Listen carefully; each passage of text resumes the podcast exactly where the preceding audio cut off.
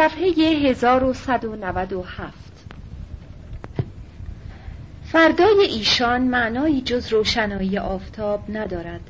هم بدان گونه که شب ایشان با خراب و خرابی و خواب خرابات معنا تواند شد. با پشت پا به هرچه قالب و قوارب و قانون یافته است پنداری رزم از پیش آمیخته به شکست خود را آغاز کردند.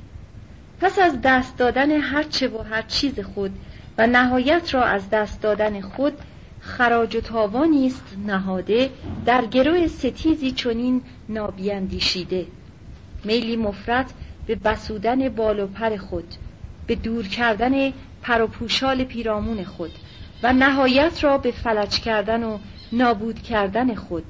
در ایشان گدازان و شولور است.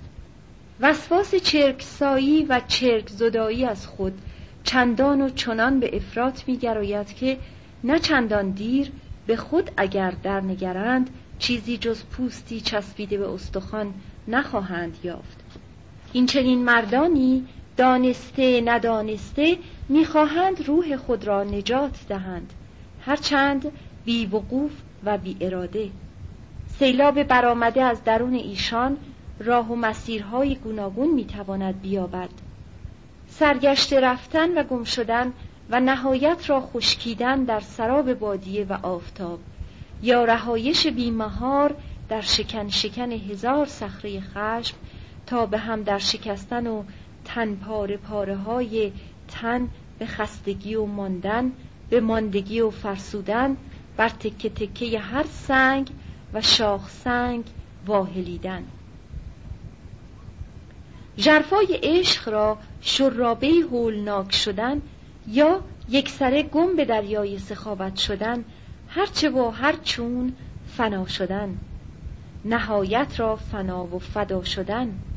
تا این سیلاب هولناک و خروشان را کدام راه بر پیش سینمالش قرار بگیرد؟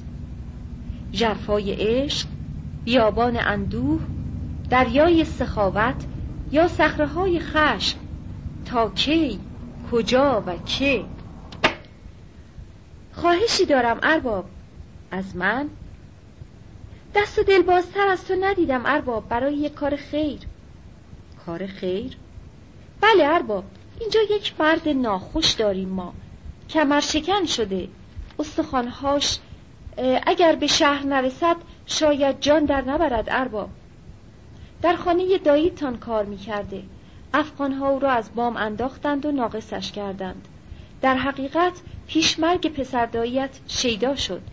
حالا خیلی وقت است که توی جا افتاده. دوا درمان هم به حالش سودی نداشته. بندار هم که سرش شلوغ است. وقت نمی کند به این جور کارها برسد.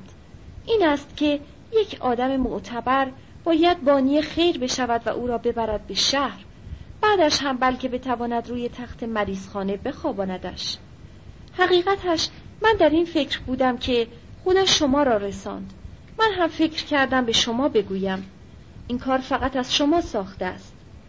رو بیاندازید به بندار شاید بشود سید را برسانیم شهر. موسا به گوش مانده بود تا مگر نادلی به او بگوید. مهیا شفید میبرمش. اما نادلی چنان که انگار آنچه موسا گفته بود یک سر باد بوده است که بر شنوایی او گذر کرده دست بر در خانه کربلای خداداد گذاشت و نه انگار با موسا بلکه با خود گفت این خانه حواسم کجاست؟ هی! موسا گفت ارباب؟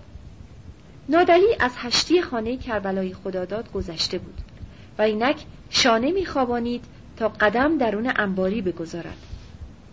قدیر به پیشواز برخاست. فانوس از میخ دیوار برگرفت و چرب زبان خوش آمد گفت. بر من منت گذاشتید ارباب. موسا بیرون در ایستاده بود و مینمود که هنوز امید از ارباب نبریده است.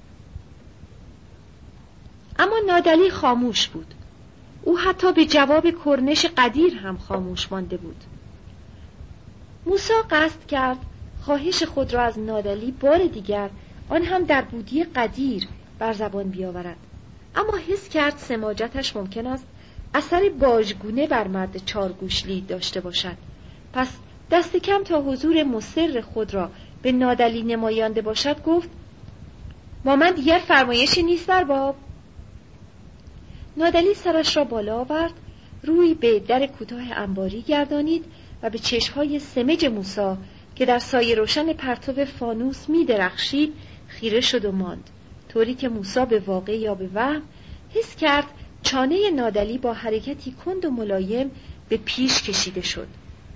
موسا به سکوتی که این و آنی بود تا از پای درش بیاورد مجال نداد و گفت ماه درویش ارباب خواهش دارم که قدیر پیاله ها را پر کرد و خیره به موسا نگریست. موسا نگاه به قدیر گردانید و گفت با نادلی ارباب حرف ماه درویش بود که بلکه بتوانیم ببریمش مریضخانه و قدیر قصد اینکه سایه موسا را کم کند پیاله را پیش زانوی نادلی گرفت و گفت کار خیر که جای دور نمی رود سید اولاد پیغمبر قریب اینجاست. کسی را ندارد.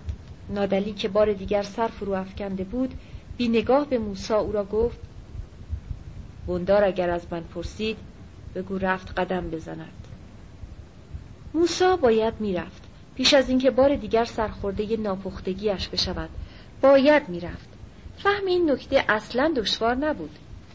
به راه که میافتاد پرسید آخر شب بیایم دنبالتان ارباب. بد نیست بد نیست. برای اینکه راه را گم نکنم. پاسخ نادلی به تنه آمیخته بود. موسا با احساس دلازار احساس ناشی از دریافت ناخبرگی خود در کردار و کنش احساس ناشی از دریافت ناپختگی در گفت و کلام با احساسی که دردی کال و بسا چندشاور در او برمیانگیخت با گامهای سبک و رنگ و روی شرم زده خود را از چشم و حواس نادلی و قدیر گم کرد. و چون گربه ای تارانده شده راه به سوی کوچه کشید. در حالی که دو مشت گره کرده خود را به قیز و خشم برهم میکوبید و نشانه ملامت خامی خود. نادلی شانه خم کرد پیاله را از پیش پای برداشت و پوزخندی بر لب گفت گمان نمی‌بری داییم این جوانک را مراقب من گذاشته باشد؟ چرا دیگر برایت مراقب بگذارد نادلی پیاله را در گلو خالی کرد دل انگشت در ماست زد و به زبان برد و گفت شوخی می‌کنم. چرا دیگر برایم مراقب بگذارد؟ برای خاطر چی مراقب برایم بگذارد ها؟ مرد گفت چطور برای خاطر چی ارباب؟ نادلی گفت بریز پر کن پیاله را. قدیر پیاله ها را پر کرد و گفت خبر تازه ای شده. نادلی دومین را سر کشید خالیش را به دست قدیر داد و گفت اینجا قدیر من من اینجا اینجا خیلی تنگ و خفه است قدیر. بیرون نمی‌توانیم برویم لب آب. مثلا یا یک گوشه ای مثلا بیشه. قدیر گفت چرا نمی شود چرا نمی شود عشق عشق شماست ارباب. دم و دستگاهی ندارم که من. آه آه. حالا جمع می‌کنم و میگذارمشان میان این کیسه و می‌رویم لب آب پایین آب به درویش گفتن معرکت را جمع کن دستش رو گذاشتم به دهنش و گفت آ علی مدد این هم کیسه ماستمان مرد پرسید پدرت چی؟ قدیر گفت در غمش مباش خدمتهاش را کردم فانوس که لازم نیست هست؟ مرد گفت نه شب خودش خوب است کنار سنگ بر لب تختگاهی پاییناب نشستند. نادلی شانه به سنگ داد و چانه بالا گرفت و دمی روی در آسمان و ستاره ماند. قدیر جای کوزه و پیاله ها را با ساعد و آستین هموار کرد و نخ دور گردن کیسه ماست را به دندان کند و دهانه کیسه را واگشود. پیاله ها را پر کرد و گفت آ این هم از این. درویش معرکه را جای دیگری پهن می‌کنی. نادلی گفت قدیر. بله ارباب.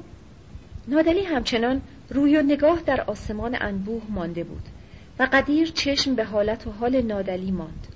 نادلی همچنان در آسمان گفت این دنیا چیست؟ قدیر گفت دار مکافات است ارباب. اینجور شنیدم. نادلی گفت هرگز به این همه ستاره نگاه کرده ای قدیر.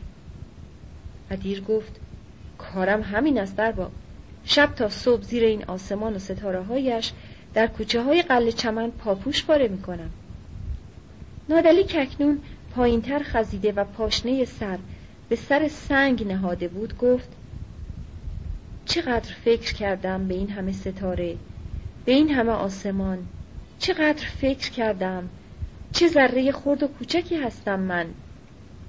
چه می‌گویم؟ چه می‌خواهم؟ قدیر گفت پیاله ها رو پر کردم ارباب.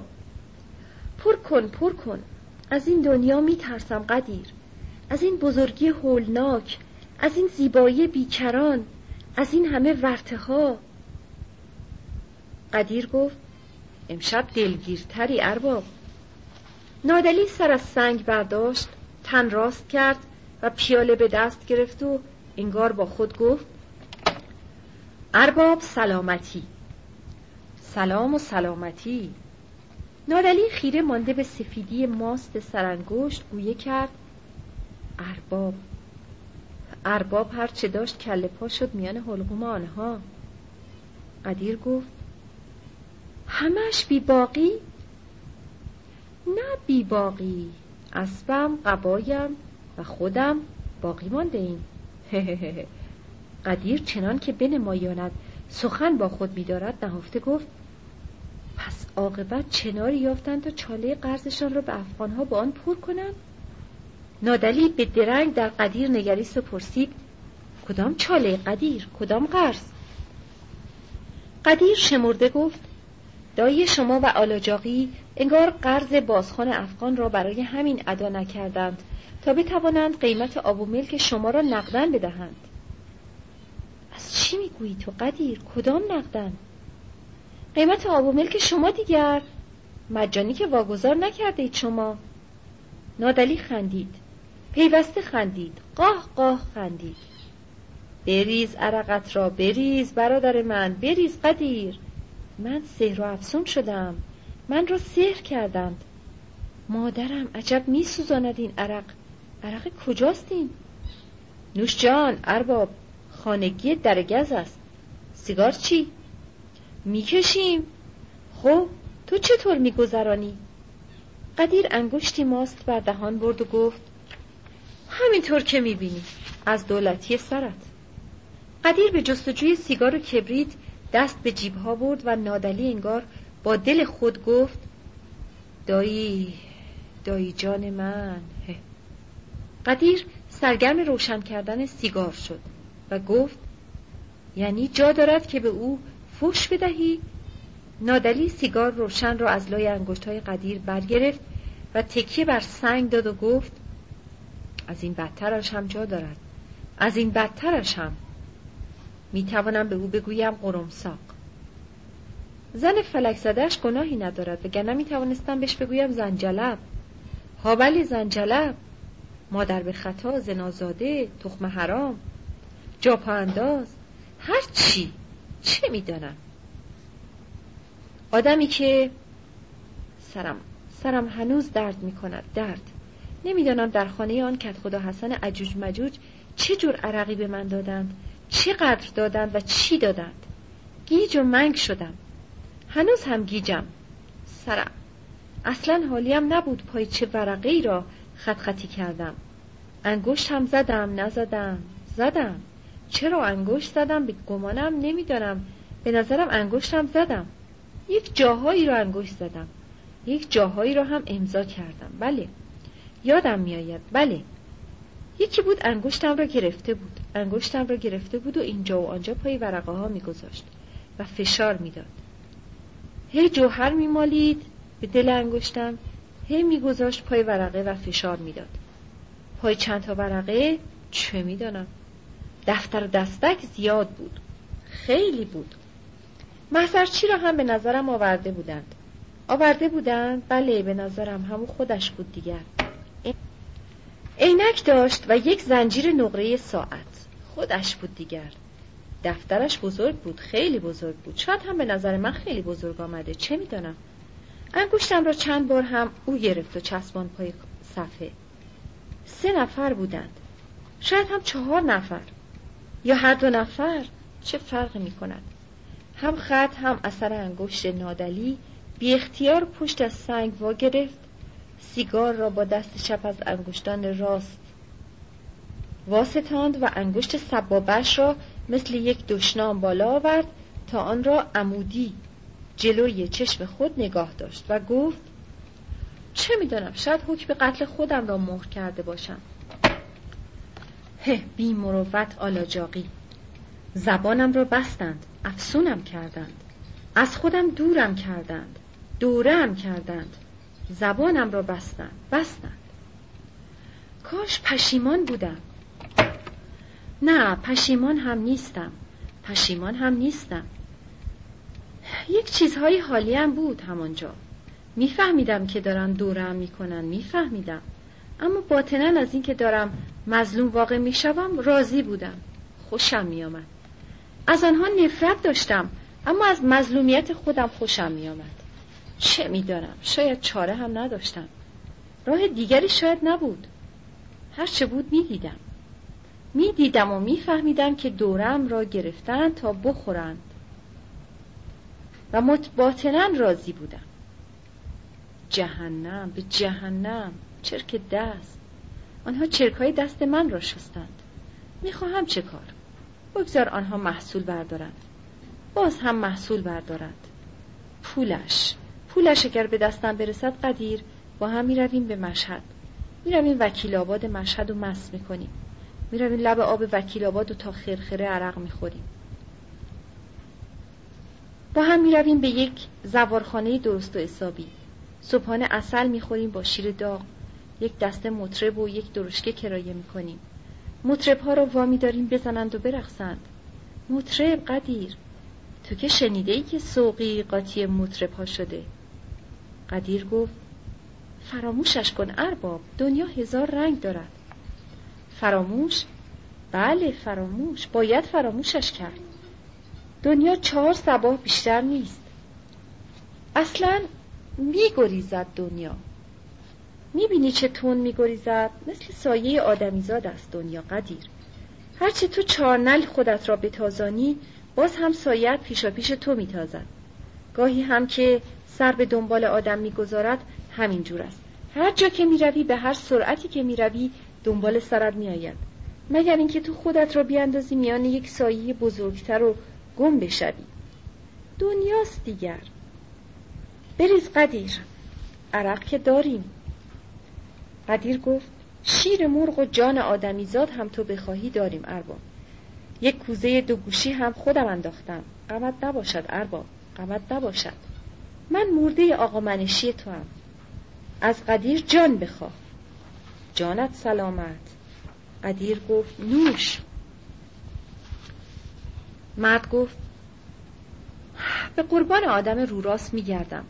من از همنشینی با تو حز می‌برم قدیر. قدیر گفت این از مرحمت شماست ارباب می‌رویم به مشهد قدیر. می‌رویم به مشهد و یک درشکه کرایه می‌کنیم. یک درشکه دربه است پول درشکه چی را یک جا می‌دهم که همیشه دم در زوارخانه آماده بیستد دهن اسبش را پر اسکناس می‌کنم.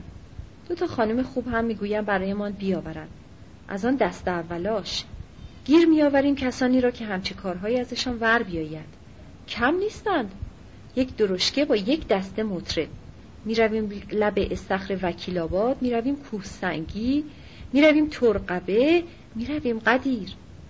قدیر گفت آن سر دنیا هم که بگویی میآیم ارباب به سلامتی خود خودت. مرد گفت گوارای وجودت رفیق. گوارای وجودت. قدیر پیاله خالی را بر زمین گذاشت و گفت من دوستی شما را می‌خواهم ارباب. دوستی و سلامتی شما را. مال دنیا مثل چرک پشت دست است. با یک آفتاب آب شسته می شود دست من هم چرکی بود.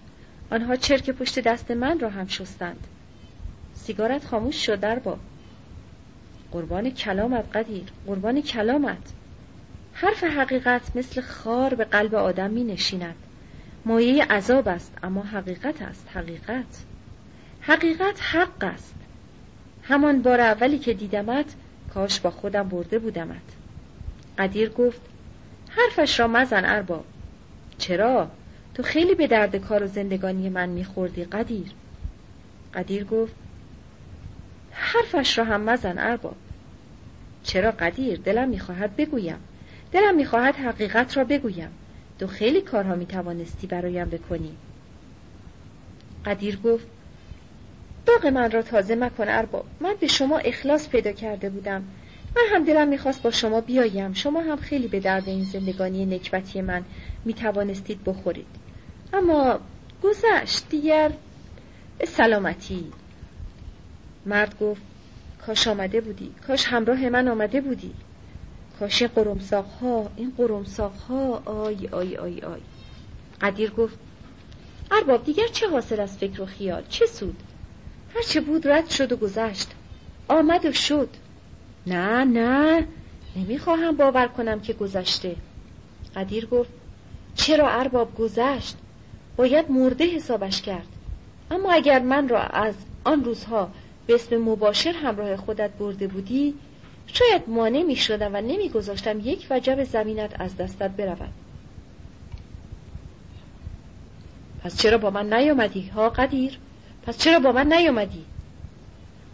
در پرسش تند و تندخویی نادلی قدیر دمی خاموش ماند تا او بار دیگر آرام بگیرد نادلی در سکوت قدیر کتف و پاشنه سر تکیه به سنگ داد و کونه خاموش شده سیگار به لب برد و گنگ و پوشیده به خود گفت میترسم. من از این ورته میترسم. قدیر نه انگار گوش دوز به خودگویی نادلی داده بوده است. ریز ماست سر انگشت کوچک خود را به دندان مکید و بی خطاب به نادلی گفت من این لاشخورها را می‌شناسم. من میشناسمشان. صد داد و بیداد. همچنان یله بر سنگ بی جوش و بی دلگزایی نادلی گفت اگر می شناختیشان اگر می شناختیشان قدیر گفت می شناختم ارباب. می شناختم. و گفتم هم. حرفشان را برای تو زدم گفتم. اما حالا دیگر گذشت. این را به هر زبانی بود برای شما گفتم که بوندار و اربابش روز و شب دنبال این میگردند تا یک نفر را افتاده ببینند. از زمین ورش دارند گور کفنش کنند و آن وقت بنشینند پای سفرش پای دار و ندارش. این را گفتم التماس کردم. خودم را به پایت انداختم ارباب. اما تو سر و دل با جای دیگر داشتی. برای همین گوش شنوا با تو نبود. اما به همین شب خدا قسم که اگر با تو بودم نمیگذاشتم این لاشخورها این جور جگرت را از سینت بیرون بکشند. نمیگذاشتم نمیگذاشتم. مرد گفت حرفش را نزن قدیر. قدیر گفت نمی‌توانم حرفش را نزنم ارباب. جگرم دارد آتش می‌گیرد.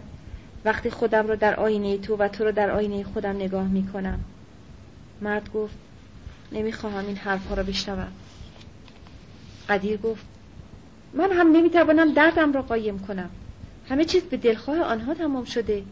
دست ارباب من به هیچ جا بند نیست. مرد گفت من ارباب تو نیستم. من ارباب هیچ کس نیستم. مرد گفت خب می توانستی باشی. می توانستی ارباب من باشی.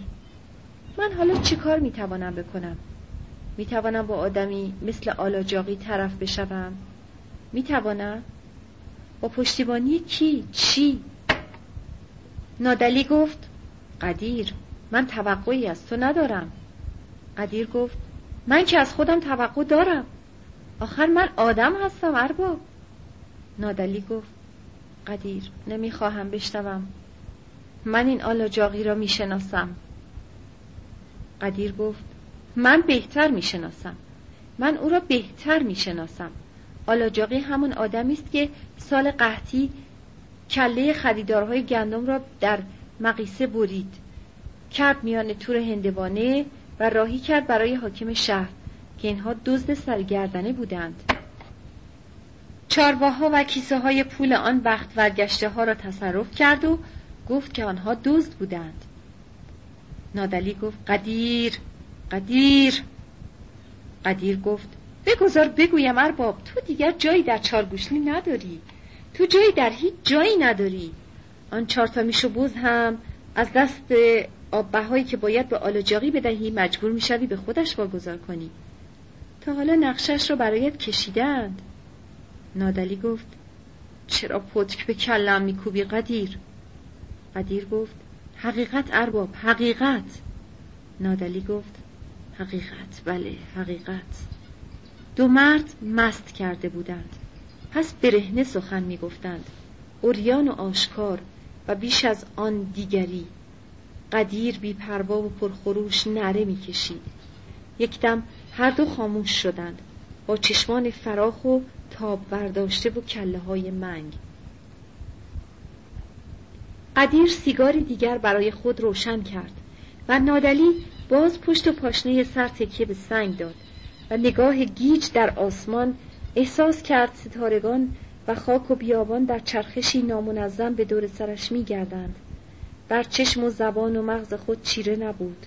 اما به عادت انگار گفت بزرگ بزرگ و بیکران. و پیچ در پیچ. چی هستم من؟ کی هستم من؟ قدیر نیز به پشت بر خاک افتاده بود. ساعد بر پیشانی نهاده و پلک ها بر هم نشانیده بود. و سخن گنگ و پراکنده نادلی را گسیخته و بیدقت میشنید. میشنید و نمیشنید. چیزی ناپیوسته و خوابالود در خیال انگار میگذشت. چه هولناک چه گونگ و چه هولناک. وهم و گمان و ترس. چقدر میترسم چقدر از همه چیز میترسم. چه می‌توانم بکنم؟ چه میباید بکنم؟ چه کاری؟ ها چقدر ناچیزم. قدیر گفت فقط یک راه مانده ارباب در سخن خود قدیر تن از خاک جمع کرد و بر یک زانو نشست. نادلی همچنان یله بر سنگ و رها در تیرگی وهمالود خود پرسه می‌زد. بیگمان آنچه را که قدیر گفت او شنیده بود اما انگار باور و یقین خود را از دست داده بود. چرا که بی پیوند با گفته قدیر خود گویه می کرد جایی چیزی کسی کسی چیزی جایی در این دنیای فراخ با این همه چیزهای غریب در میان این همه مردمان عجیب کسی چیزی جایی باید باشد؟ هر کسی و هر چیزی به جایی به مقصدی می رود نگاهش کن ستاره ای افتاد. قیش کشید. گیج قیش کشید افتاد. او به جایی رفت. به جایی نرفت. از راهی رفت. از راهی نرفت. از جایی آمد. از جایی نیامد. از کجا و از کدام راه؟ به کجا و کدام مقصد؟ چه گیج می روند چه گیج؟ سرم آخ. قدیر که پنداری توانسته بود خود را فراهم بیاورد و بیابد منسجم و دقیق و درست خطاب به نادلی گفت فقط یک راه ارباب. چه راهی قدیر؟ شکایت کن ارباب شکایت.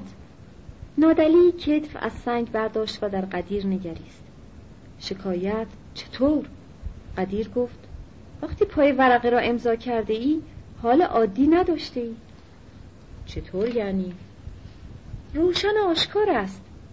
وقتی پای ورقه ها را امضا کرده ای حال عادی نداشته ای آنها شیوه زدند با زور و حیله از تو مهر گرفتند. معامله در حال عادی انجام نگرفته. دیگر چی بهتر از این؟ حالا هم تو سفت و سخت بیست و بگو سرت کلاه گذاشتند. ها؟ بله بگو که برایت دام گذاشتند. صدایت رو بلند کن بزن زیرش. بعدش هم پای حرفت بیست. یک بارگیش کن. نمیخورندت که. چه کارت می‌کنند؟ از بارو پرتت می‌کنند؟ صدای خشدار عباس جان در سکوت کوتاهی که افتاد همراه گفتگو شد. صفحه 1208 صدای خشدار عباس جان در سکوت کوتاهی که افتاد همراه گفتگو شد. نمی شود نه. حرف ارباب به جایی نمی رسد. نادلی خان که صغیر نبوده صغیر که نیست. مدعی العموم می‌گوید پای خودت که حال عادی نداشته ای. تو چه جوابش می‌دهی؟ قانون است عزیز من قانون. قانون که این حرفها سرش نمی شود تازه آن هم وقتی که سند و امضا در دفتر محضر وارد شده. نه معامله برگشت ندارد ندارد. در سکوت سکوتی آمیخته به حیرت قدیر و نادلی در عباس جان خیره ماندند. عباس جان کنار خاکریز جوی آب چون پار کلوخی ساکن نشسته و تنها بالهای نیمتنش که بر دوش داشت کناره های حجم حضور او را آشکار می ساخت. یک دم هر سه مرد سکوت را تاب آوردند و ناگهان قدیر با خشمی لجام گسیخته نره به دشنام برکشید و دست به گلوی کوزه برد و هرگاه نادلی دست و بازوی قدیر را در پنجه های خود مهار نکرده بود بادا که کوزه بر کله فضول عباس جان خورد و خاک شیر شده بود. کارش مدار شیطان را لعنت کن آرام بگیر شب را تلختر مکن. او قصد بندار بود به چارگوشلی. لعنت بر شیطان. قدیر کوزه بر خاک گذاشت و آستین آغشته به عرق را میان پنجه ها فشرد و توف بر زمین انداخت. مگس مگس خرش زیر پایم لحت می‌کنم حرام زاده شد که یک دم من را به حال خود بگذاری؟ نگاش کن نگاش کن. کاش یک ارزن شرم و حیا داشتی. همینجور کز می‌کنی و چشمهای وقزدت رو میدوزی پشت زهارت. گربه بیچشم رو. یک بار هم شرم کن آخر بی شرف کارش مدار قدیر کارش مدار. او هم بالاخره برای خودش حشره است در این دنیا. هر حشره هم وزوز خودش را دارد. حشره آدم دلش میسوزد به این همه حشرات الارض عباس جان موش کوری انگار سر از گریبان به در آورد حق به جانب و متظاهر به زبونی گفت شاهدش هستی ارباب میبینیش؟ این یعنی برادر کوچک من است. می‌بینی چجور احترام بزرگتری من را نگاه میدارد؟ میبینیش؟ قدیر بار دیگر به سوی عباس جان نهیب کرد. از پیش چشمم دور شو. مردی که جاکش گم شو وگرنه خرخرت را میجوم. گم شو دیگر. کنه. گم شو میگویمت عباس جان با سردی و سماجتی خشمانگیز گفت برای نادلی خان پیغام دارم. قدیر بیان که کوششی در چیرگی بر تشنج خود به کار برد. تند و زننده پرسید پیغامت چیست؟ عباس جان گفت اصلا تو به من چی کار داری؟ من روی زمین خدا نشستم. روی گرده تو که ننشستم. نادلی پرسید پیغامت چیست؟ بگو. عباس جان روی زانوهایش اندکی پیش خزید خودش را به نادلی نزدیک کرد و خودمانیوار لحنی که قدیر را صد بار در هر لحظه میگداخت گفت راستش از بابت ماه درویش می‌خواهم به شما رو بیاندازم. خودم البته همچه قصدی داشتم از جایی که سر شب به احوال پرسی ماه درویش رفته بودم. اما این پسر موسا هم جلوی من را گرفت و از جایی که می‌دانست من پیش شما رو و آبروی دارم و رویم را زمین نمیاندازید التماس و خواهش کرد که از شما خواهش کنم که خب. خواهش کنم که اگر می شود یک قدم خیری برای سیدک بردارید قدیر نره کشید. دروغ است. دروغ می‌گوید. صد سال هم موسا به همچه کسافتی رو نمی اندازد عباس جان گفت لا اله الا الله. نادلی هیچ نگفت. قدیر انگار به جای نادلی گفت خیلی خوب پیغامت رو دادی. حالا خلوتش کن دیگر. عباس شانه هایش را زیر نیمتنش جل جل داد و گفت جوابش را که نگرفتم هنوز. قدیر گفت خط میخوایی تا هم؟ نادلی پیاله خود را برداشت آن را به سوی عباس جان گرفت و گفت بخورش. در صدایی به بیزاری آمیخته نادلی عباس جان هم به سان موش کور روی خاک پیش خزید پیاله را از دست نادلی گرفت و بیان که تن راست کند آن را یک ضرب بالا انداخت و در حالی که انگشتش به طلب اندکی ماست یله در هوا مانده بود گفت خدا برکت به عمرت و رونق به جوانیت. نادلی اندکی ماست روی دل انگشت عباس جان گذاشت و گفت دیگر کاری از من ساخته نیست. عباس جان انگشتش را با صدای مشمعز کننده لیسید و گفت نامید بروم ارباب. قدیر گفت نشنیدی؟ عباس جان هیچ نگفت و تا خود را سرگرم بدارد لخه از پا بیرون آورد و دست به بیرون آوردن نرم کلوخ ها به درون لخوه فرو برد و بی جهت آن را کاوید و چون سکوت نادلی سنگین شد عباس جان سرش را بیخ گوشه و آورد و گفت الاکرامو به تمام. ارباب جان دومیش ارباب جان. اولیش که خمار شکن بود. قدیر بیش از این تاب نیاورد. پیاله ها را برداشت در جیب گذاشت گلوی کوزه را به دست چسبید و گفت تا امشب اینجا خون به پا نشده برویم ارباب. عباس جان لخه را به پا زد و زبان به چابلوسی گشود. من می‌روم من می‌روم ارباب. من می‌روم آقایونا من رفتم. فقط یک قطره یک قطره قدیر جان. بیا کوفان. کوفان دیگر.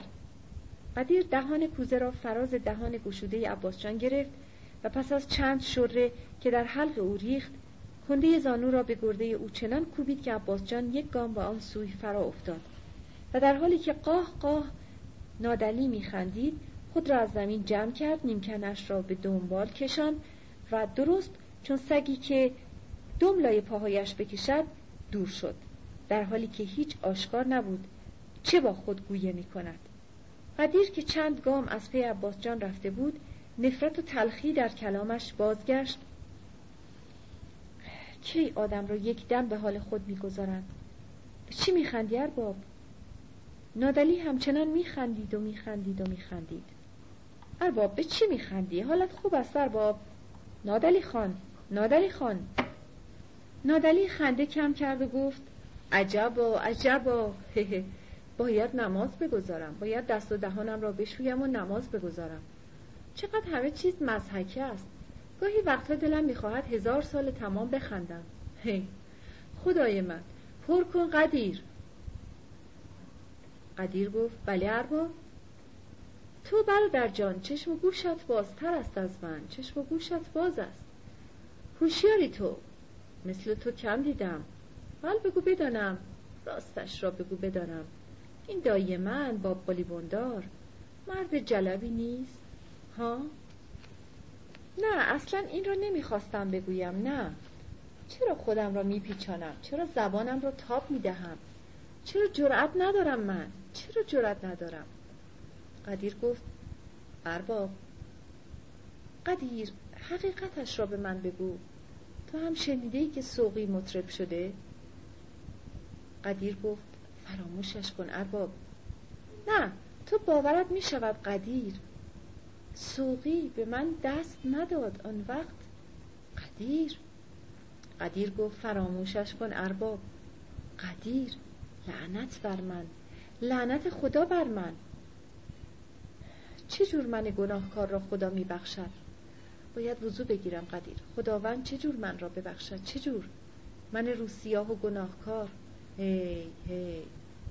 تو می توانی ردش را پیدا کنی رد سوقی را قدیر. چه کردم که او را از خودم رماندم؟ تو می توانی پیدایش کنی؟ شاید نتوانی.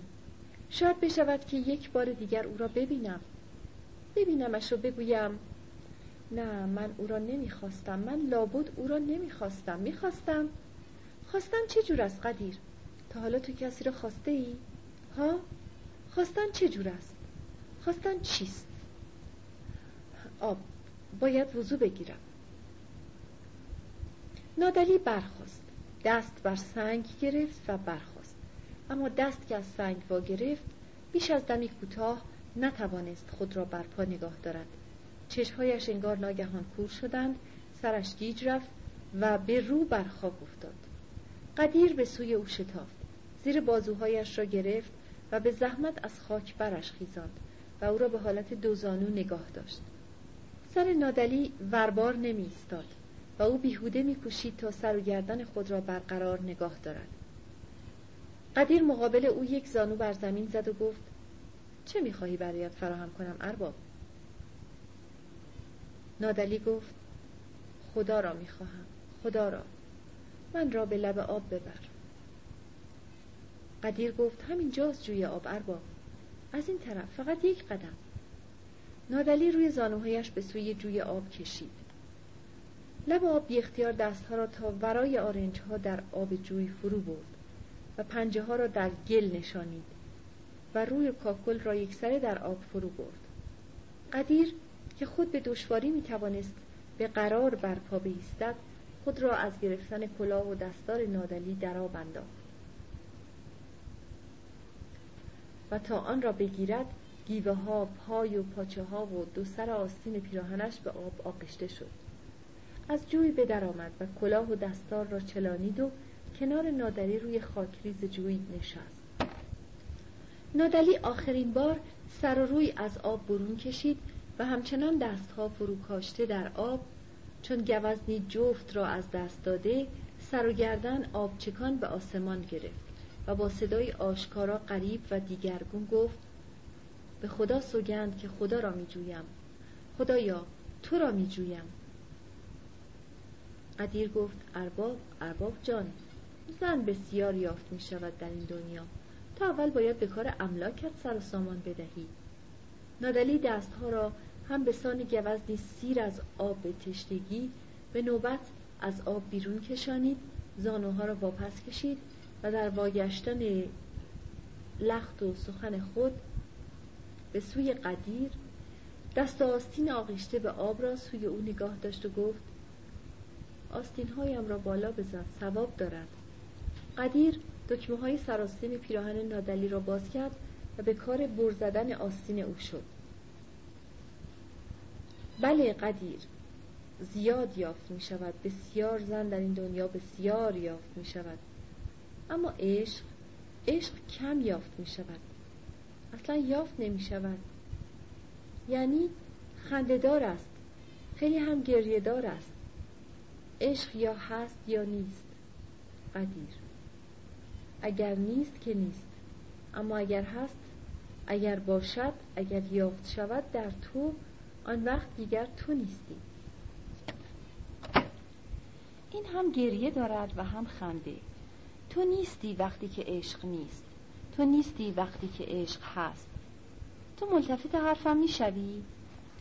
چه می‌دانم؟ چه می‌دانم چه می‌گویم؟ چه می‌دانم چه می‌گویم؟ عشق عشق آمد و برد می آید و می‌برد. هی هی هستی و نیستی نیستی و هستی. گمان گمان. این ماه درویش مرد نیست؟ گفتی مرد نیست؟ این دایی من چی؟ چه کارش می‌توانم بکنم؟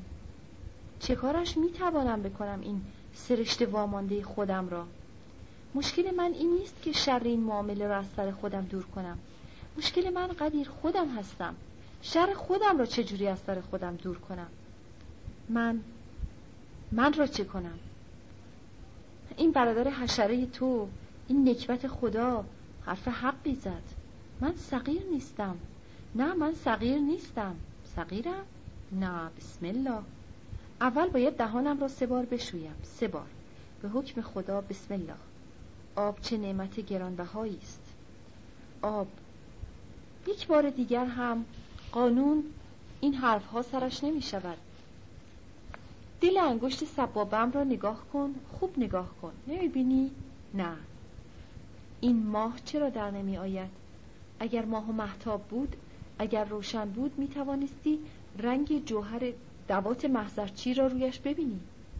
من پای ورقه ها را نمی‌دانم چه ورقه. انگشت زدم.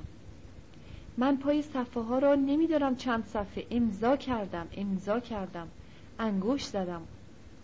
قانون. من پای همه آن چیزهایی را که نوشته بودند انگشت زدم و امضا پر کردم. هم امضا هم انگشت. لعنت خدا بر این جوهر من. چقدر حرف از خودم می‌زنم؟ وقتی که قصد دارم رو به او بروم اول دست راست به وسیله دست چپ. لا حول ولا قوت الا بالله. من باختم قدیر من باختم. هیچ کاری از این دستهای من ساخته نیست. بعدا دست چپ به وسیله دست راست. درست از بالای آرنج. آن پیرزن مکتبدار کی هست که عمر ابدی داشته باشد؟ برایش از خدا طلب آموزش می کنم نان و گوشت و میوهی که به مکتب خانه می بردیم نصفش را از ما می ستاند خدا بیامرزدش. صدایش هنوز در گوشم زنگ می‌زند. دست راست به وسیله دست چپ درست از بالای آرنج. از دستم رفت قدیر. دار و ندارم از دستم رفت. باید برخیزم و مس بکشم. دستهایم را آزاد بگذار مرد. شانه هایم را هوای شانه هایم را داشته باش. اول خدا مرا نبخشد خدا نبخشدم. حواستم چی شده؟ عقلم کجا رفته؟ عقلم کجاست خدایا؟ یعنی من دارم سفیه می‌شوم. سفیه شده ام اول مس پا یا اول مس سر. اول کدام یک قدیر؟ پا ارباب. اول نه نه اول سر ارباب. اول مس سر. اول سر سر یا پا؟ نمی‌دانم من سگ رو سیاه. مرد گفت خودم خودم از تو بهتر می‌دانم احمق رو سیاه. خودم بهتر می‌دانم. اول پا نه اول سر. سر؟ سر؟ نه اینکه مگر سر به پا ارجحیت دارد من که عقلم را از دست ندادم. سر سلطان بدن است. اول سر. اما چرا شک باید بکنم؟ چرا شک باید بکنم من آ یک خر بیشور. یک خر قدیر من بیچاره شدم. خودم خودم را نابود کردم. خودم دارم خودم را نابود می‌کنم. من را خداوند لعنت کند. تن پدر من از این صفاحت من در گور میلرزد. پدر من در آن دنیا جواب او را چی بدهم؟ جواب مادرم را در این دنیا چی بدهم؟ این دنیا و آن دنیا آن دنیا و این دنیا. روزگار من می‌بینی چه به روزگار خودم آوردم؟ نابود شدم من قدیر. قدیر گفت ارباب ارباب ورخیز ارباب. اینجا گل است. همه رختهایت. ارباب. گریه راه سخن را در گروی نادلی بسته بود. قدیر او را میان بازوهای خود گرفت. پنجه ها را روی سینه نادلی قلاب کرد. و او را به جای نخستین خود بیخ سنگ کشانید و تکیه به سنگش داد.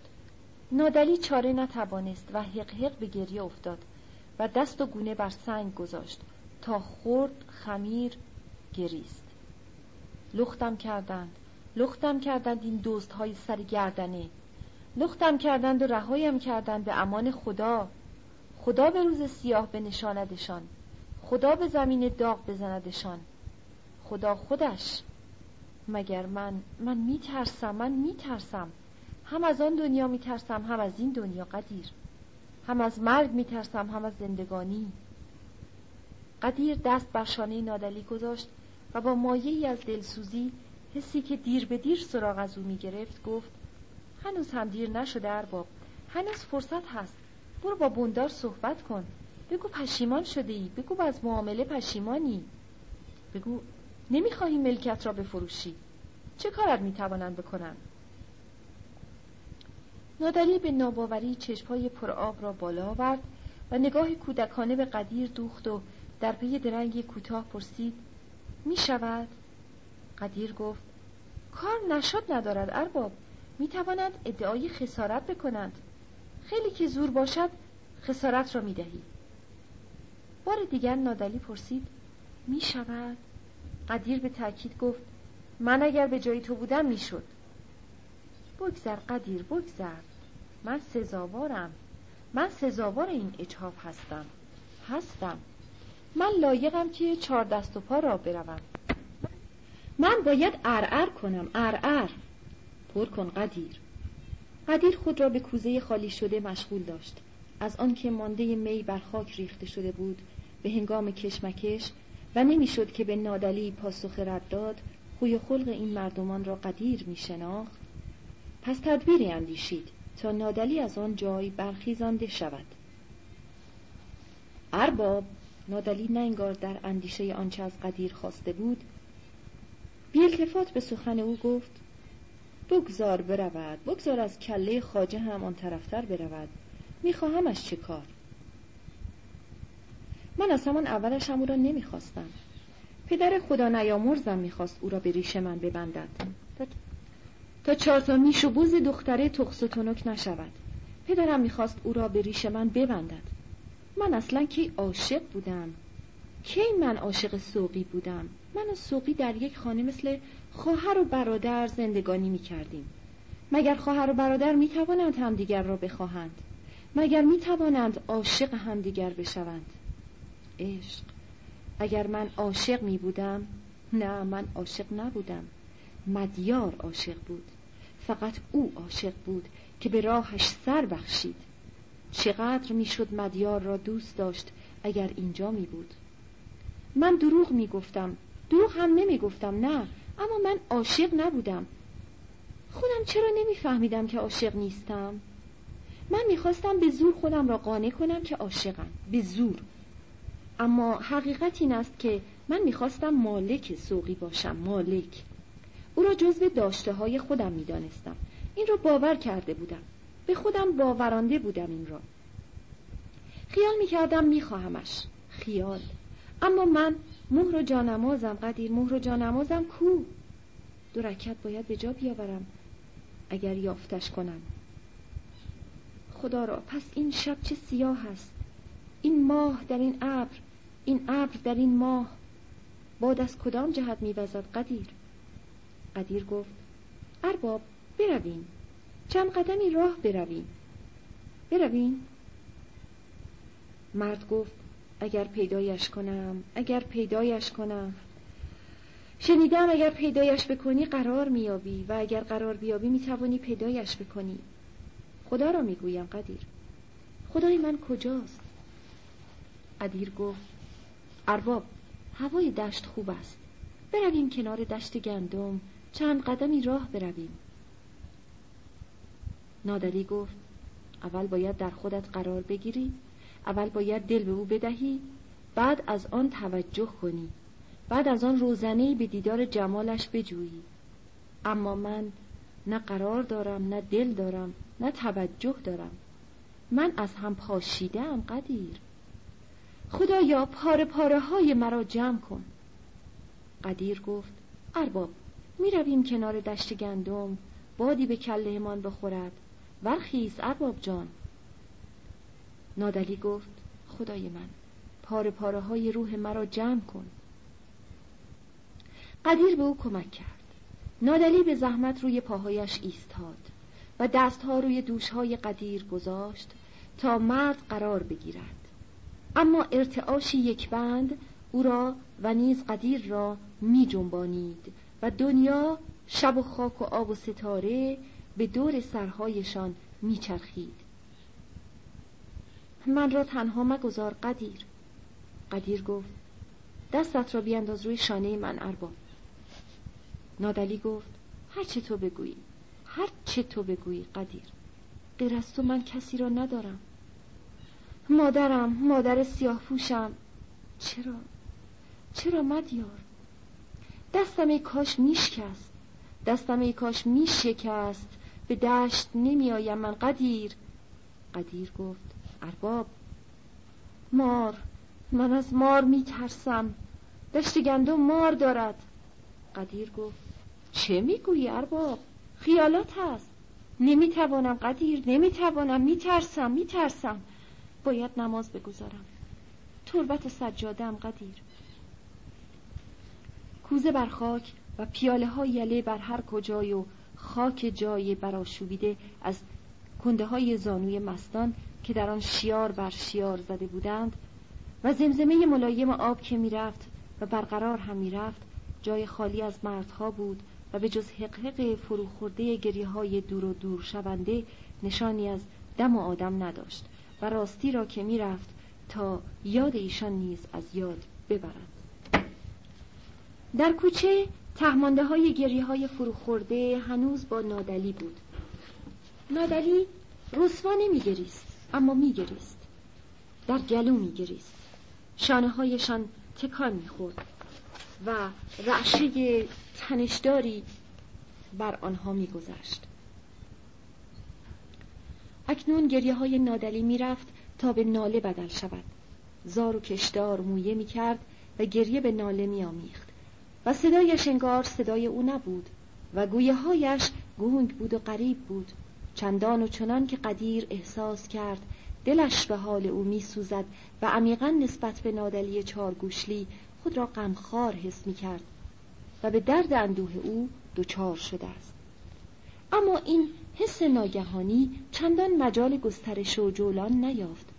خود قدیر به چنین حسی میدان جولان نداد و در یک دم و آن دریافت که همه سنجش های حسابگرانش در موج عواطفی که انگار تا کنون در خود نمی شناخت دارند غرق می شوند و گم می شوند دریافت که ناگهان احساس پاکیزهی پیدا کرده است. احساس قوطه زدن در آبی زلال چیزی شبیه تولد کودکی اما دیری به این حس شگفتآمیز خود میدان و مجال نداد.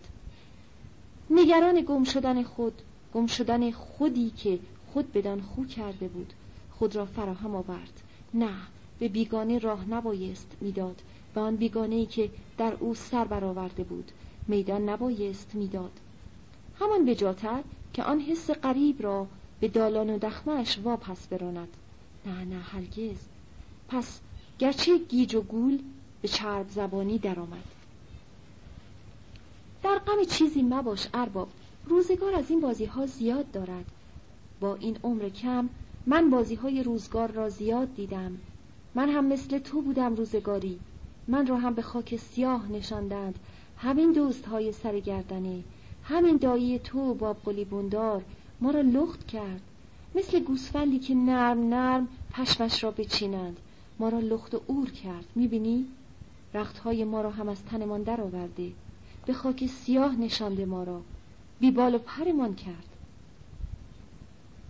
نادلی ناگهان دیگر شده و انگار به خود آمده چون خروسی مقتدر تاج و یال برآورد کند از قدیر و برابر او ایستاد.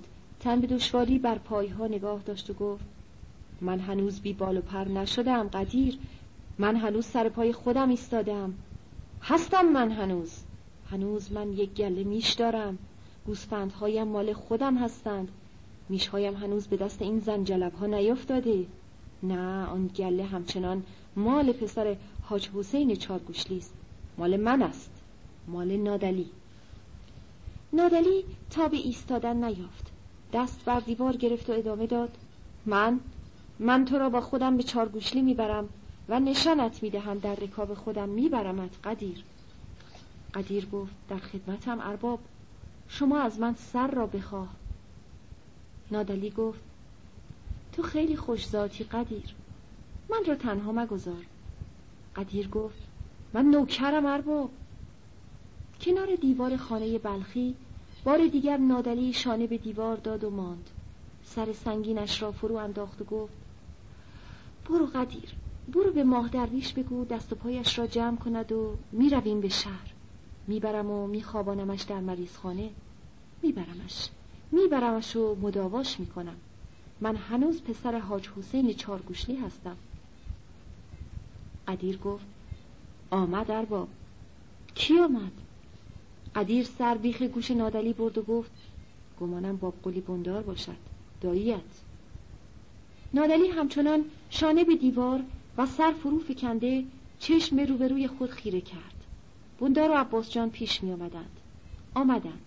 رسیده و نارسیده با قلی بندار فانوس دستش را بالا گرفت و بنای بدزبانی و پرخاش را گذاشت. ای پسر کربلایی خدا داد. ای تخم ولد زنا. تو چرا دست از سر کس کار من ور نمیداری؟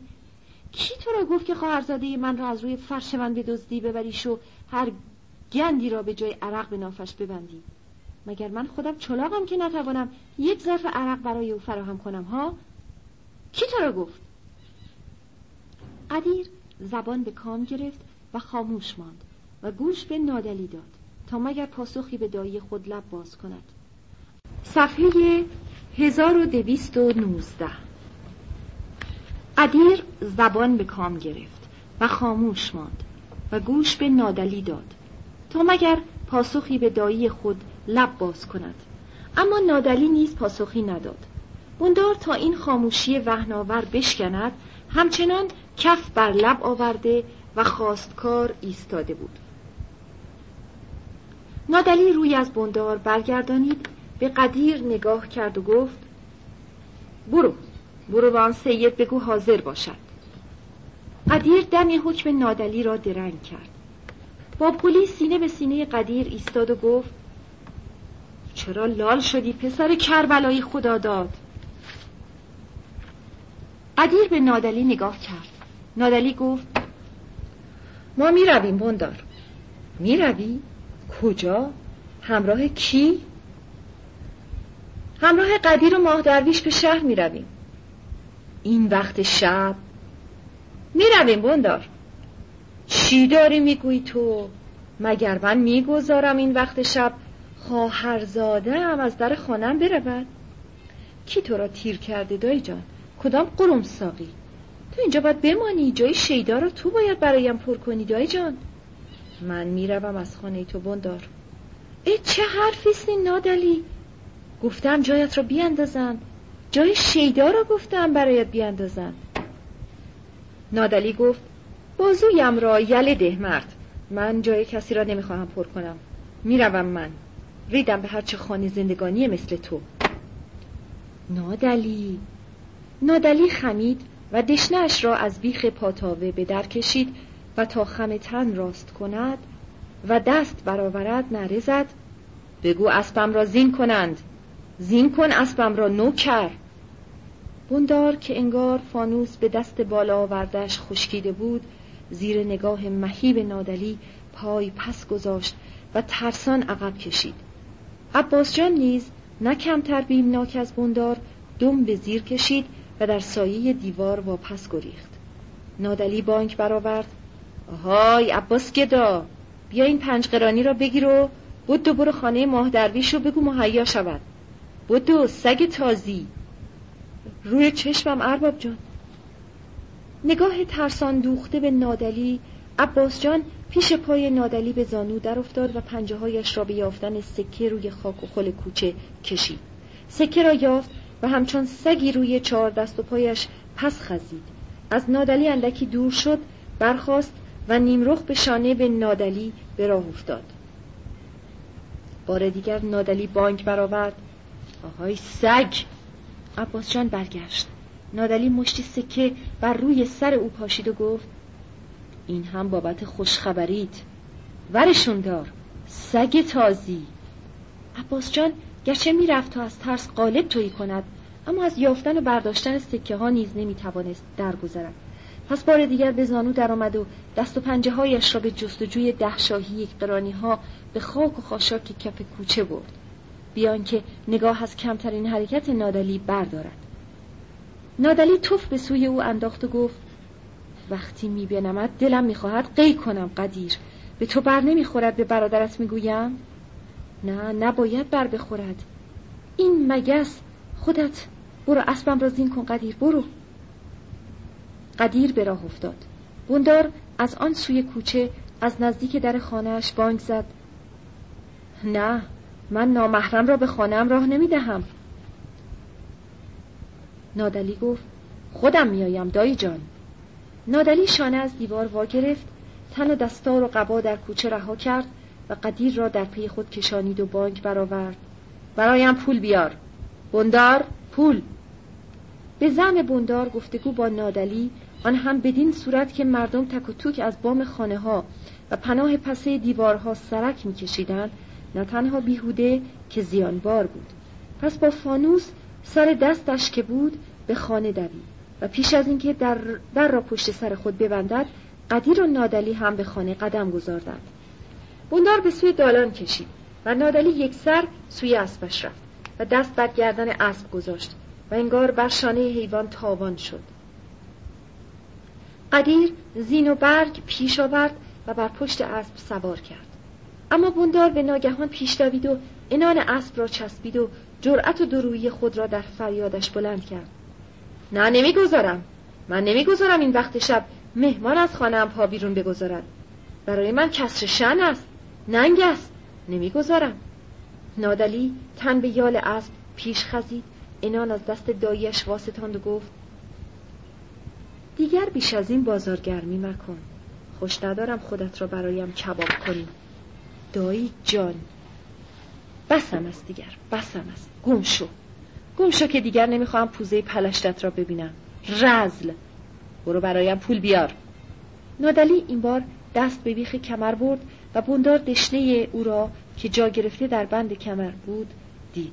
و در حالی که بی بهانه روشن از دم دست نادلی دور می‌شد و به سوی دالان خانه می‌کشید نره زد.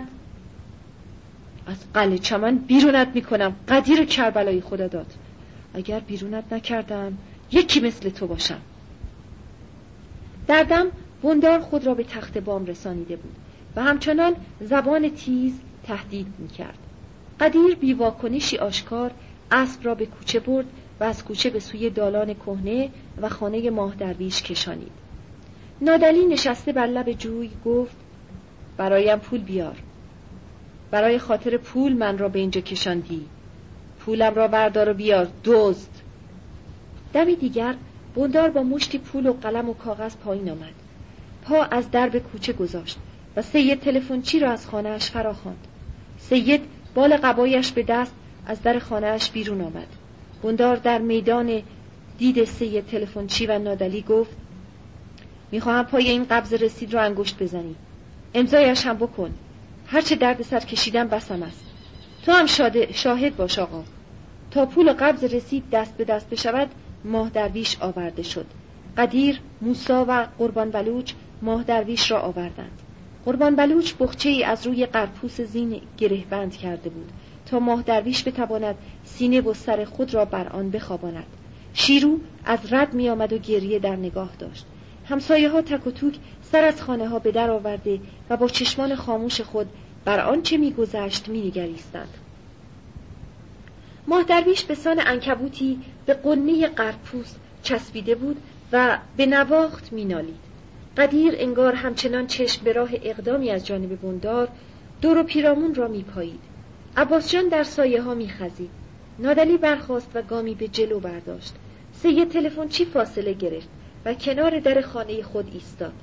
اسب و سید و همراهان رسیدند نادلی پیشا پیش اسب به راه افتاد و قدیر انان اسب را به دنبال خود کشید. بوندار پیدا نبود. صدایی هم از او بر نمی آمد. شاید برج زهرمار پشت دریچه بالاخانه ایستاده بود و دشتان به دندان رفتن این شب روان بی سرانجام را مینگریست موسا شیرو و قربان بلوچ تا ورای کال خشک همراه رفتند. کنار کال پا نگاه داشتند و ماندند تا ماه درویش و قدیر و نادلی در پناه کتل غلامو از چشم افتادند. موسا به شیرو گفت برویم دیگر. از این گریه ها چه سمر برویم. شیرو را برگردانیدند. قربان بلوچ موسا و شیرو در شیب بدنه کال سرازیر شدند. پهنای خشک کف کال را عبور کردند و سینه‌کش کال بالا آمدند. شب را خاموشی ستاره بار شب را نسیم بر هم می‌زد.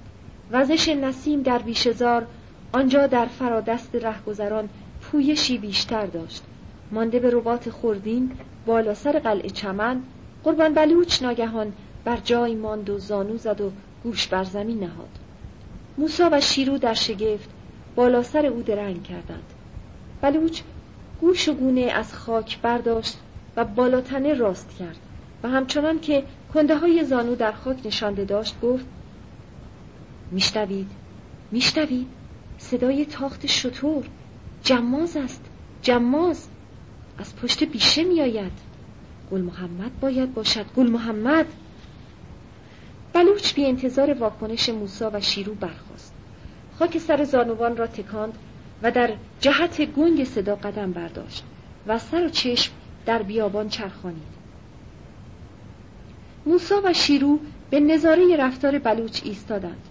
بلوچ از نگاه ایشان دور شد چندان که فقط پرهیب او را در لایه های تیرگی توانستند دید.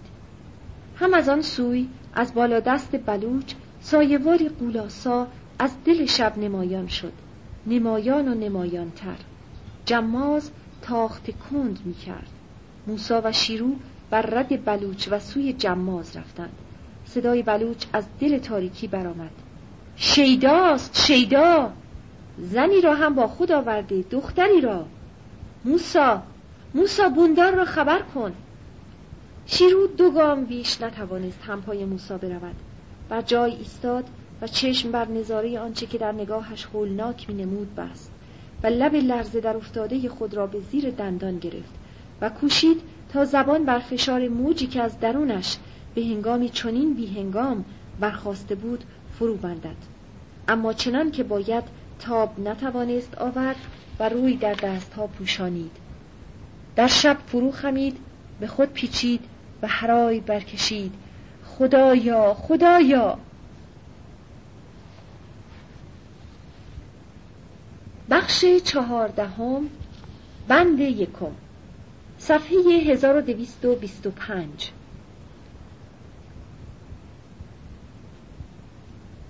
اسب برهنه بود. تا به خانه افغان برسیم میان دو شاخ هم پوست انداخت. دستهایم را پشت سرم بسته بودند و مچ پاهایم را زیر شکم اسب. ریسمان پیچم کرده بودند. همه جا بیابان بود. کوه و بیابان را مثل کف دستشان می شناختند قلعه های سر راه هم می شناختند آنجاها میان قلعه های سر راه آشناهایی داشتند که نان و آب و علوفه برایشان می آوردند. بیشتر شبها راه می رفتیم و روزها می خوابیدیم. سر شب بود که به خاک افغان وارد شدیم. دو روز و نیم و دو شب راه. چند ساعتی که در خاک افغان پیش رفتیم رسیدیم به یک قلعه قدیمی. چند خانواری در این قلعه زندگی می کردند. زنها بیشتر از مردها بودند. آدمهای جهان من را تحویل قلعه دادند و خودشان رفتند. فردایش خود بازخان آمد. با یک فوج چی؟ با من حرف نزد. من را از دور نشانش دادند.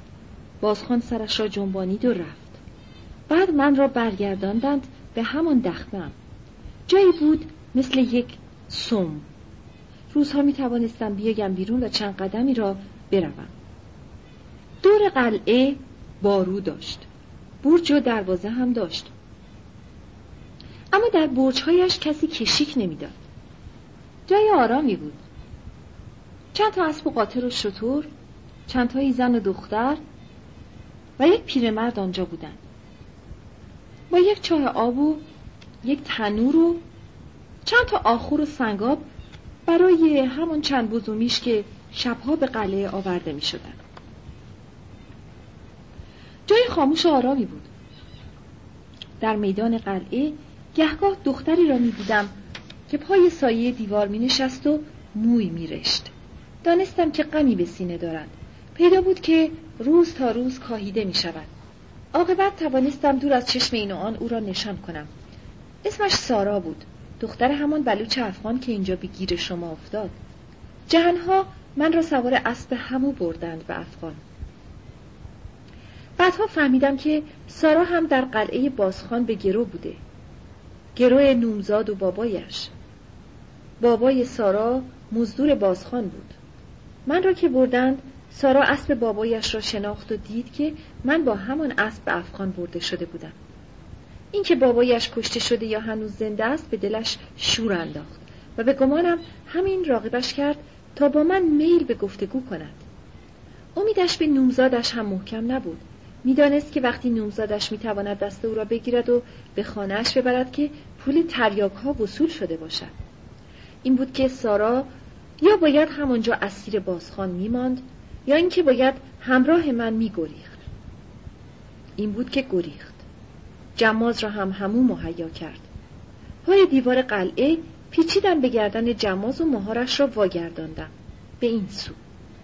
شب قلیز بود. باد هم گرفت. و ما گم شدیم.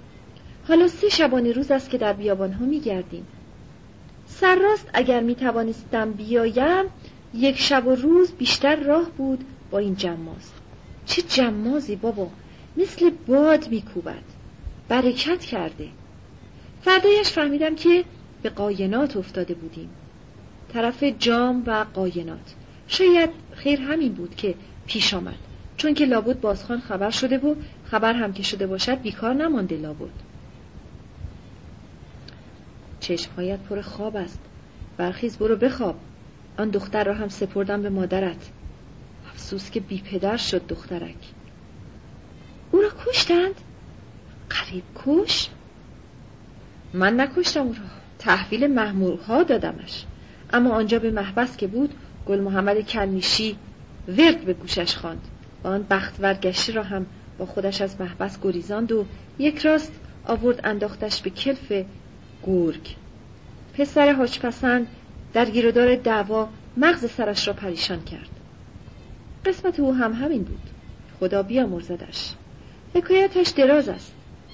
فعلا تو از این بابت حرفی به دختر مزن تا ببینم چه پیش میآید حالا که آمده بگذار قرار بگیرد دخترک.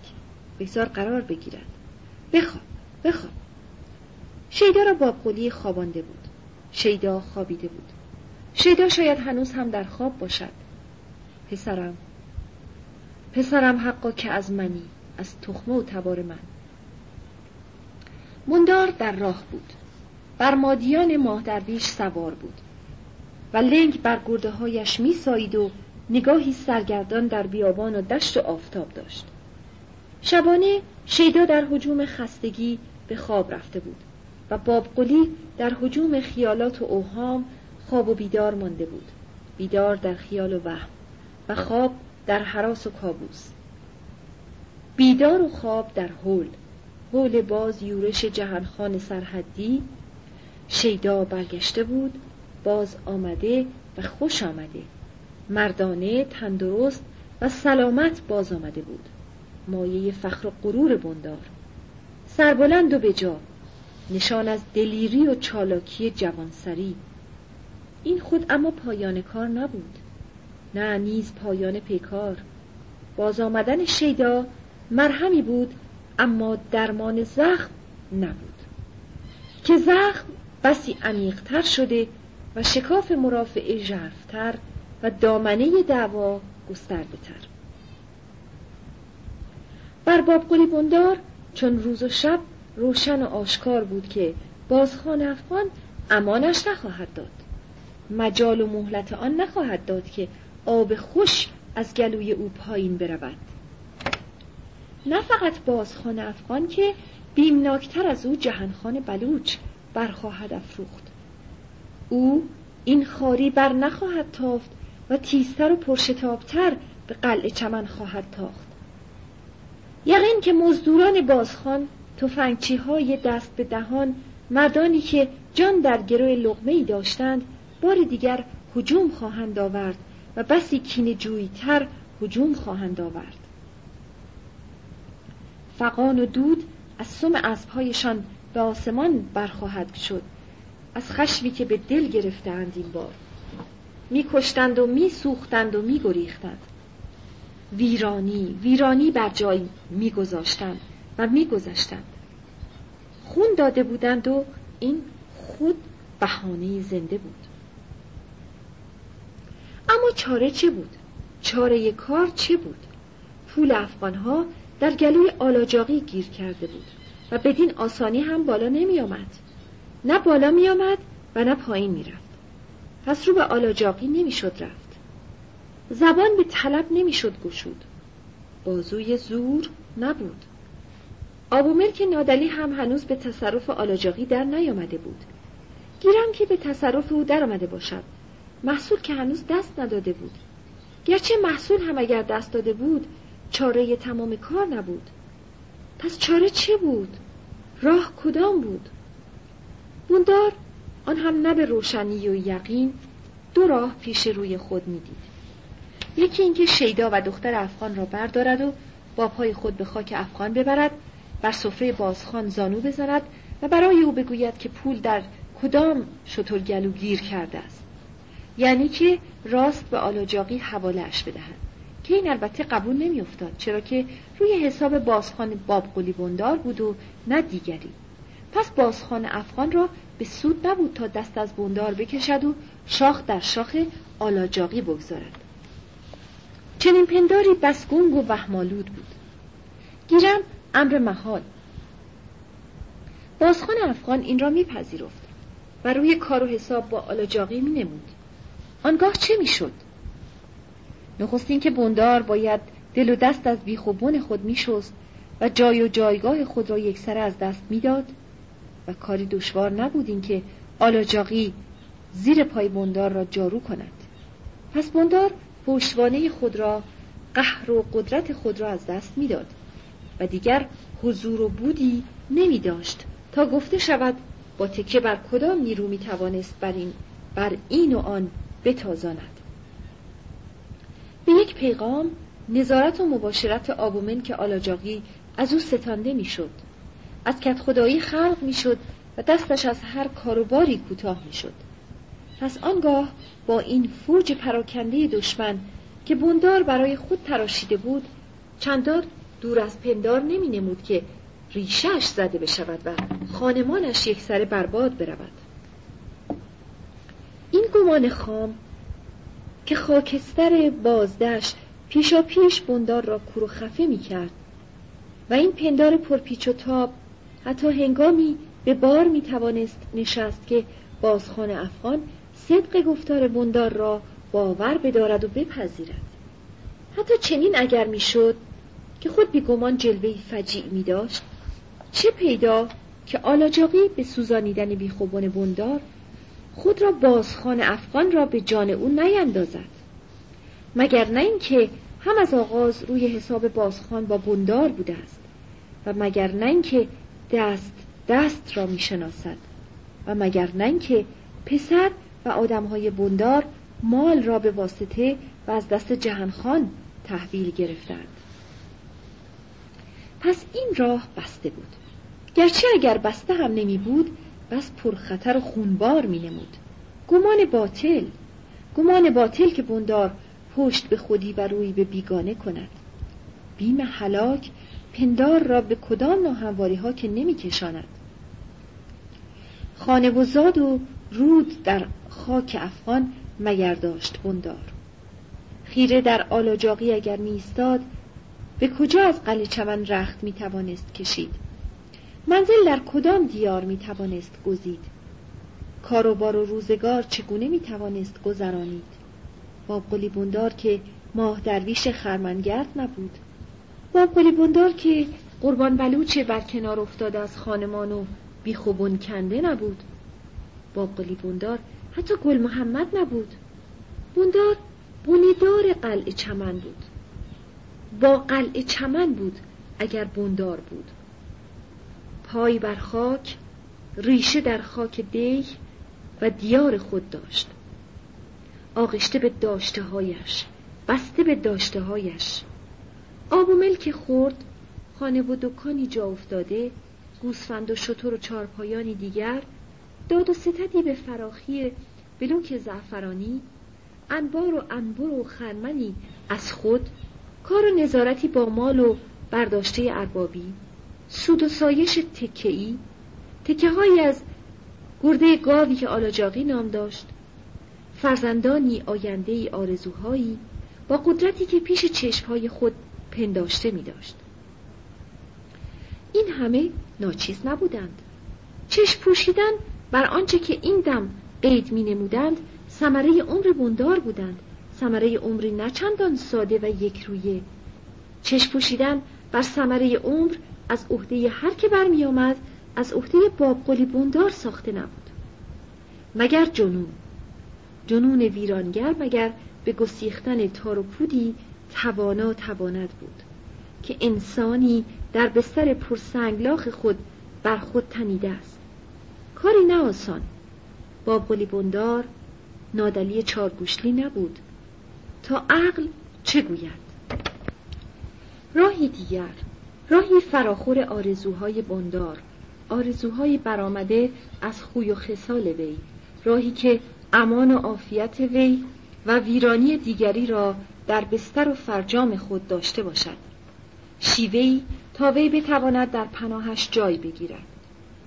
ابداع ماجرایی تا خود بتواند به سان نظارگری زیرک بر کنار از آسیب آن بماند. شیوه اینکه همتایی برای جهانخان جهانخان سردار دست کوبنده بازخان افغان بتراشد. همتایی فراخورد حریف و هماوردی فرایال. مردی بهرهمند از مایه جنون تا بتواند سیل خون از کانون زندگانی بندار به سوی خود و خانمان خود کج کند. قوچی برابر قوچ. و در چنین هنگام و هنگامه ای که بندار در آن گرفتار آمده بود این هم آورد و همتا چه کس توانست بود؟ گل محمد. پندار بندار در نخستین میدان و کوتاهترین راه به گل محمد برخورده بود. یافتمش. گل محمد. گل محمد دیگر یک مرد عادی نیست. نمی‌تواند یک مرد عادی باشد. آوازش در سراسر ولایت پیچیده است. او از این پس یک پهلوان است. از محبس گریخته دزد و دلاوری چون پسر حاج پسند را کشته ماموران امنیه را سر نیست کرده و هنوز حی و زنده اسب وحشی دشت و پایه و کوه و کمر. مرد به نام کلیدر. تنها گل محمد است که می‌تواند رو در روی جهانخان سردار بیستد و تاب بیاورد. تنها گل محمد است که می‌توان در پناهش پناه گرفت. اما گل محمد را کجا می‌توان جست؟ لابد او روی از هر بیگانه پوشیده است.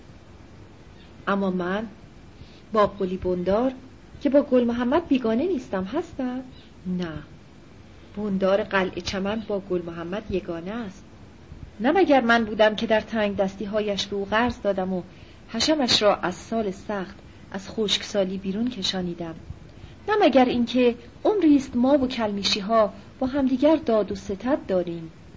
اصلا ما قوم و خیشیم داریم قوم و خیش می‌شویم. اصلان بندار اگر دختر علی اکبر حاج پسند را به خانه بیاورد که میآورد ما با کلمیشی ها قوم و خیش می‌شویم. همین حالا هم قوم و خیش هستیم.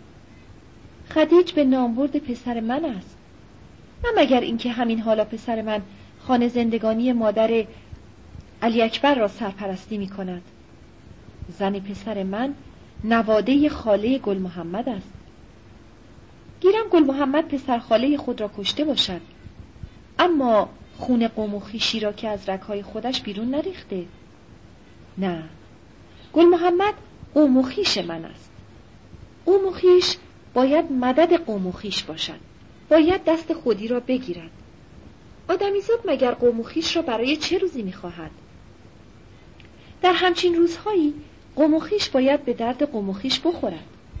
غیر از این باشد میخواهمش چه کار؟ برود از کله خاجه همان طرفتر دندش در. باید دستم را بگیرد. کم خوبی کردم من در حق این قوم و خیش ها نان و نمک من را خوردند اینها حق به گردنشان دارم. مدیون من هستند اینها. زیر دین منند. خیال کردند. از این حرفا گذشته. خیلی که حرف داشته باشند خیلی که دماغشان را بالا بگیرند خیلی که خودشان را دست بالا حساب کنند خب معامله می‌کنیم. معامله.